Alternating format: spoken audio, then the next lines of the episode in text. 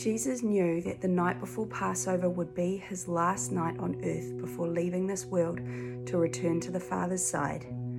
All throughout his time with his disciples, Jesus had demonstrated a deep and tender love for them, and now he longed to show them the full measure of his love. Before the evening meal had begun, the accuser had already deeply embedded betrayal into the heart of Judas Iscariot, the son of Simon. Now Jesus was fully aware that the Father had placed all things under his control, for he had come from God and was about to go back to be with him. So he got up from the meal and took off his outer robe and took a towel and wrapped it around his waist. Then he poured water into a basin and began to wash the disciples' dirty feet and dry them with his towel. But when Jesus got to Simon Peter, he objected and said, I can't let you wash my dirty feet. You're my Lord. Jesus replied, You don't understand yet the meaning of what I'm doing, but soon it will be clear to you. Peter looked at Jesus and said, You'll never wash my dirty feet, never.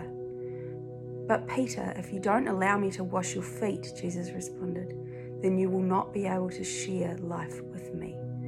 So Peter said, Lord, in that case, don't just wash my feet, wash my hands and my head too. Jesus said to him, You are already clean. You've been washed completely, and you just need your feet to be cleansed.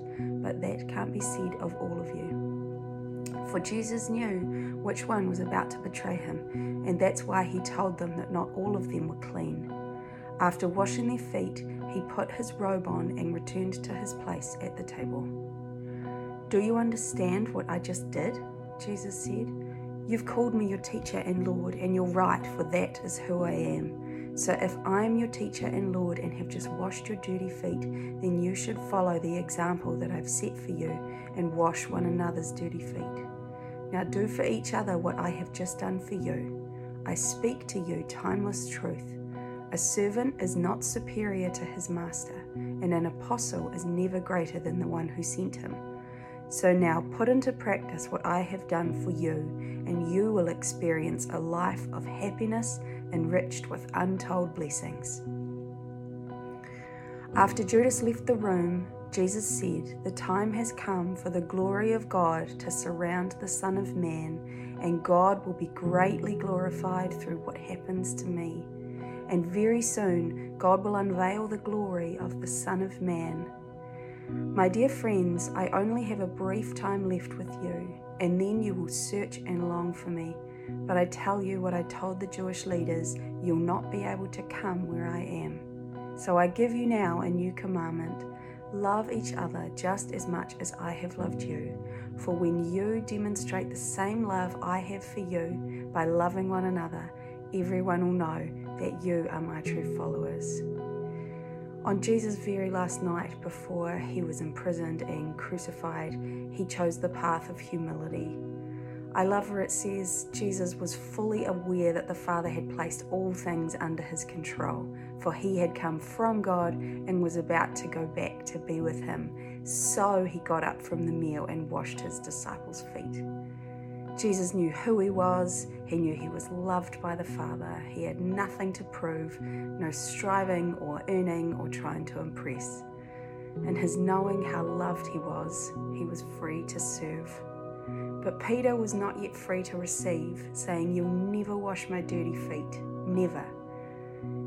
As I sit and picture Jesus coming to me with a bowl of water and a towel wrapped around his waist, kneeling down before me to gently remove my sandals and wash my dirty feet.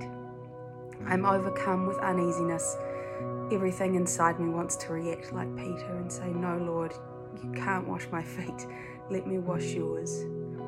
The lies bubble up to the surface that tell me that I should be able to clean my own feet.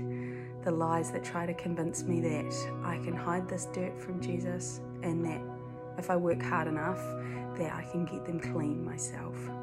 But until I recognize those lies of sufficiency and pride and lay them down, my hands are not free to receive this beautiful gift and until I have freely received it for myself, I'm unable to humbly give it to others as the Lord instructed.